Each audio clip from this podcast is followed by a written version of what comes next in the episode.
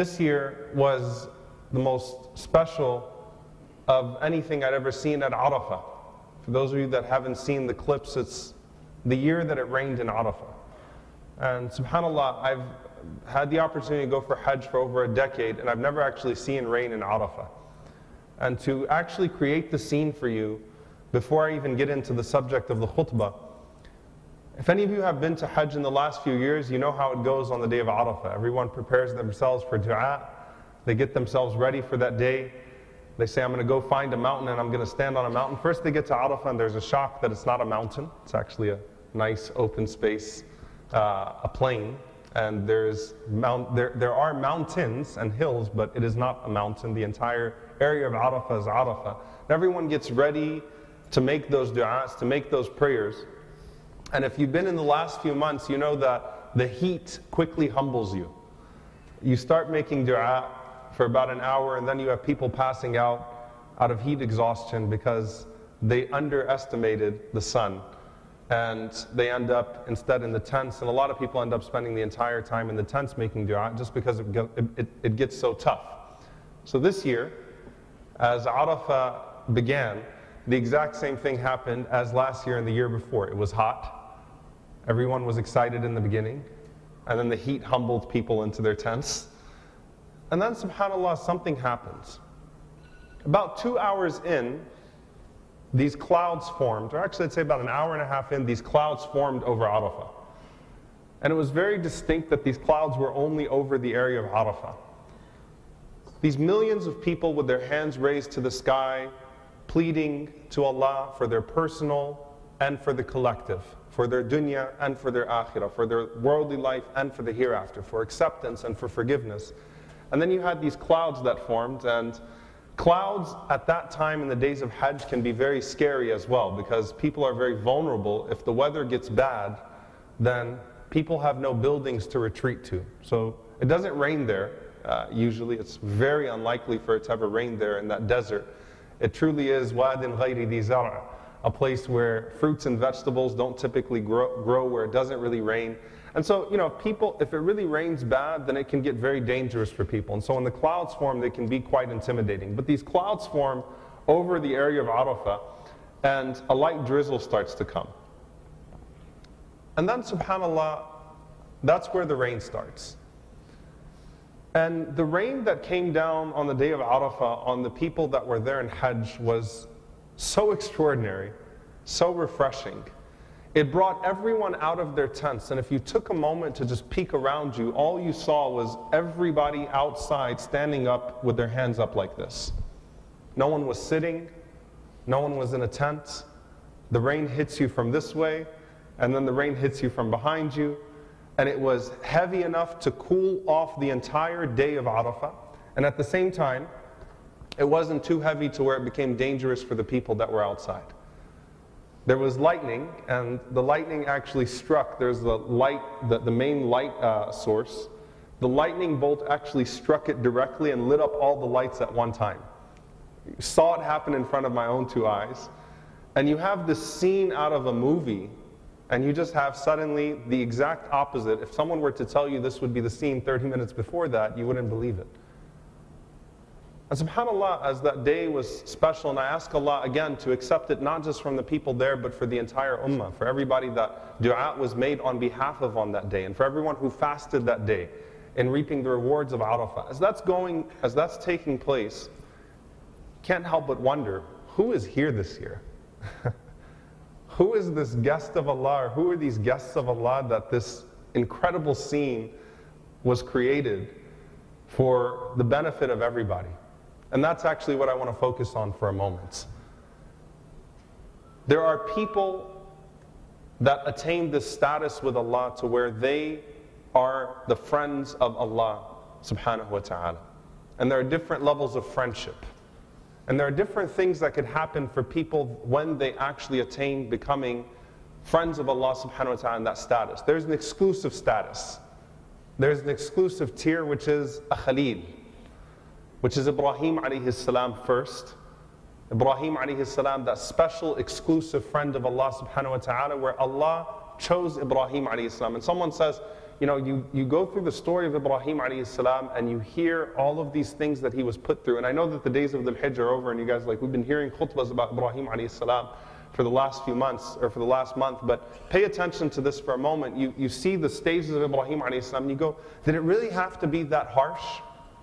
Did he really have to go through this and this and this and this and this and that? But here's the thing Al-Khulla, or to attain that status of Khalil, Allah empties out everything and fills that only with Allah subhanahu wa ta'ala. That heart has to be elevated to a place where it is only Allah subhanahu wa ta'ala and everything is cast within that love of Allah subhanahu wa ta'ala. So what he went through with his father, of course, there was compensation for that. What he went through with his son, with Ismail alayhi salam. The story doesn't end with the, the sacrifice of Ismail alayhi salam. Allah subhanahu wa ta'ala gives him, of course, many children after that, right? Many sons after that. So not only did he not lose Ismail alayhi salam, Allah blessed him with many uh, children after that. So Allah replaces what he loses. And the Prophet ﷺ said that the first person to be dressed on the day of judgment would be Ibrahim alayhi salam because of how he was stripped and thrown into the fire. And Allah subhanahu wa ta'ala would honor him first on the day of judgment with a garment as he proceeds to the place of assembly. So everything gets replaced, and there is a good ending to all of this, right? But all of that, why? Allah cleared out everything for Ibrahim alayhi salam. When you are chosen to be a Khalil of Allah subhanahu wa ta'ala, there have to be extraordinary steps, things that no other person will be put through. Things that no other person will be put through. Even if you see a dream of you sacrificing your son, you're not supposed to sacrifice your son. No one else goes through this stuff. It's Allah elevating, He chose Ibrahim Islam and elevated him to a particular spot. And the tests were unique because his station was so unique. And it's exclusive Or it has a degree of exclusivity because the Prophet ﷺ said, if I was to take a Khalil from my ummah, a friend from my ummah, it would have been Abu Bakr as-Siddiq radiallahu ta'ala anhu. But Allah has already taken me as a Khalil. So even Abu Bakr radiallahu ta'ala anhu cannot ascend to that spot with the Prophet ﷺ. He's the Siddiq, he's the best friend of the Prophet ﷺ amongst the people. But the Prophet ﷺ said, Allah has chosen me as a Khalil. And once you're Allah's Khalil, no one else is, is in that relationship. And we have people like that in our lives. And if you look at the hadith, because it's often just translated as friend, the Prophet ﷺ says that a person is on the, on the deen of who? You are on the religion of your khalil. فَلْيَنظُرْ أَحَدُكُمْ مَنْ يُخَالِلُ so look to who you take as that special friend. Not someone you just hang out with every once in a while, but you really, when you take time, when you start to spend a lot of time with someone, your love, your priorities, and your likeness starts to, to become in, uh, you know, uh, starts to become the same. They start to synchronize. So Khalil is a very special thing that Allah gives to Ibrahim alayhi to the Prophet. Then there is this level of wilaya, that a person becomes a wali of Allah. That doesn't mean that, sudden, that you see a dream and then you wear a turban and then everyone calls you a wali and you're a wali and you get to put it in front of your name like a credential. The awliya of Allah these close friends of Allah are very much so scattered amongst the people, and you don't know who they are, and that's what makes this so interesting. You don't know who a wali of Allah is. In fact, some of the awliya of Allah themselves don't know that they're awliya of Allah. They don't quite understand how much Allah loves them and how they could have ascended in those ranks. And there are three ways that the ulama mention that a person attains that status of wilaya, of, of that special friendship with Allah subhanahu wa ta'ala. The one that the Prophet ﷺ narrated in hadith Qudsi that Allah has said, Man adali waliya faqad adhantuhu. That whoever takes a wali of mine, someone that is that beloved to me of mine, that special friend of mine as an enemy, I will wage war on him. May Allah let us be the wali and not the one being having war waged upon them by Allah subhanahu wa ta'ala. Allahumma ameen. That's both very beautiful and very scary at the same time because, again, because the awliya are akhfiya, they're hidden. Ali radiallahu ta'ala anhu said, Allah has hidden two things amongst the people. He's hidden his pleasure in his good deeds, so you don't know which of the good deeds is the one that unlocks his pleasure, and Allah has hidden his awliya, his special friends amongst the people. You don't know who you're dealing with. Literally, you don't know who you're dealing with when you're dealing with that person. That also doesn't mean a person goes out and commits major sins and says, Well, I might just be that wali of Allah. No, no. There's a person that's striving to reach that position, and then there is the person that has that unlocked for them. And, the, and, Allah says, Whoever reaches that position, I will wage war on the one who harms that person. Ibn al Qayyim rahimahullah said, How many nations? How many nations have been protected or destroyed because of a wali within them or against them? One or two people that Allah holds in such high regard and such high standard. Now, there's something instructive about this. The takeaway from this is not just that I'm just going to sit back and hope, make dua, oh Allah, make me a wali. There are three things that allow a person to attain that state. The first one is that you do, you fulfill the obligations and you do good until you taste the sweetness of that good, which is the pleasure of Allah, and that becomes your unique driving force in life. The pleasure of Allah, the rida of Allah, becomes your exclusive driving force in life. It becomes your drive, it becomes your momentum, attaining His pleasure. And that's how the hadith goes. وَمَا تَقَرَّبَ إِلَيَّ عَبْدِي بِشَيْءٍ أَحَبُّ إِلَيَّ مِمَّا افْتَرَضْتُهُ عَلَيْهِ You don't come close to Allah with anything more beloved than fulfilling the, doing your obligations right, praying on time, fasting, doing the things that Allah tells you to do, fulfilling the obligations. And then you get closer to Him with a nawafil. you taste the sweetness of the obligations and now you start to do the voluntary deeds. Hatta uhibba. Until Allah loves you. Until Allah loves you with that exclusive, special love. And when Allah loves you that way, kuntu sam'ahu alladhi yasma'u biha. Allah becomes the hearing with which you see, with which you hear, the sight with which you see, the hand with which you strike, the, the, the way that you walk, everything. Allah becomes, you become entrenched in that pleasure of Allah subhanahu wa ta'ala and seeking that pleasure of Allah subhanahu wa ta'ala, and it becomes your exclusive driving force. There is no second, it's just the pleasure of Allah. That's one way of reaching that status with Allah, where the rida of Allah, the pleasure of Allah, is what drives you to all of your good deeds, through all of your good deeds, so that you keep on doing more and more and more and more, and you can't get enough of it. Because you tasted the sweetness of prayer now. Five times is not enough anymore. Tasted the sweetness of fasting now. Ramadan is not enough anymore. He Tasted the sweetness of Hajj. Hajj is not enough anymore. I need to go to Umrah. As soon as I get my foot on that plane in Jeddah or Medina, Ya Rab, when am I coming back? When do I get to come back for Umrah? Are you making plans already for the winter, thinking about when's your next chance? If Allah unlocks that for you. Some people never go, but their hearts are there, and Allah is accepting it for them. They never get a chance to go there, but their hearts are there and connected to it. So Allah unlocks these things for you. And you taste the pleasure of those good deeds, and that becomes the driving force. The second one is that the sincerity of your repentance, it's actually a more sudden one. A person makes a sincere repentance to Allah subhanahu wa ta'ala, for Allah subhanahu wa ta'ala, because of Allah subhanahu wa ta'ala. And the pleasure of Allah in that repentance completely removes the effect of the pleasure of that disobedience to Allah subhanahu wa ta'ala. So that's where you find those ahadith about a person who was in major sin and then suddenly switches. The pleasure of Allah overwhelms any type of pleasure they used to get from that disobedience, and now they are calibrated in that way. And so they immediately rise in status with Allah subhanahu wa ta'ala. The third one is when Allah tests you with a major tragedy. Allah takes away something from you. And through that tragedy, you do ihtisab, which is to seek the reward. And the reward is Allah's pleasure. And you try to seek that pleasure from Allah subhanahu wa ta'ala, and that's what sees you through that tragedy. And that again becomes the way that you contextualize all of your tragedies and all of your tribulations. That a person would reach that status of wilayah. SubhanAllah, you find these stories of the Salaf in the past. You've got examples of all of these. You've got that there's a man that Abdullah bin Abbas ta'ala anhu said that one day, or that, that the people were out making istisqa. They were asking Allah for rain, and they were in drought for a very long time. And as they were out asking Allah subhanahu wa ta'ala for rain, that all of these, these, these righteous people were making dua, were praying, and it was a long time that rain did not come. And then Ibn Abbas ta'ala anhu said, I saw this man, an enslaved man who had no status in society, in the corner of the marketplace. And he had his hands raised in the corner and he said, Allahumma inni as'aluka bihubbika ilayya illa amtartana. O Allah, I ask you by your love for me that you allow rain to come upon all of us.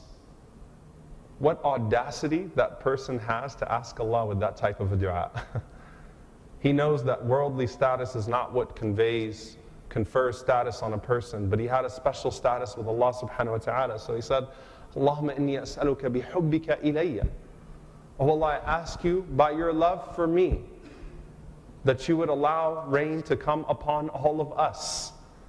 Ibn Abbas anhu said, I was the only one close enough to that man where I could hear his dua. And as soon as he finished making that dua, it started to rain upon all of us. And I looked at him and I thought, who is this man? Subhanallah. Simple servant of Allah subhanahu wa ta'ala. He wasn't an alim, he wasn't a scholar, he wasn't giving khutbas. He wasn't someone that was known, he didn't have any prominence, but he had a status with Allah. And that was to the benefit of everybody else that was over there. Muhammad ibn Munkadir, rahimahullah ta'ala, he said that one in Medina we went six months without rain. And he said, Wallahi, the people were asking Allah subhanahu wa ta'ala. Then I went next to the Kaaba and I saw this person, unknown person, grabbing to the cloth of the Kaaba. And he said, Ya Rab an-an. like, like now. And complete sincerity drenched. And then it started to rain on the people in Medina. There's one of the Salaf who was on a ship and the, the, the you know, I, I mentioned this in the Prayers of the Pious series, one of Munajat al-Salaf, and as the clouds started to form and all of these, these winds started to blow the ship around and people were worried and he was in complete calm, he said, Ya Allah, you have showed us your qudra, you've showed us your power, so show us your pardon. Show us your mercy and your pardon. And then suddenly everything calms if a person reaches that position, it's special. And sometimes, again, you don't know. That's level one.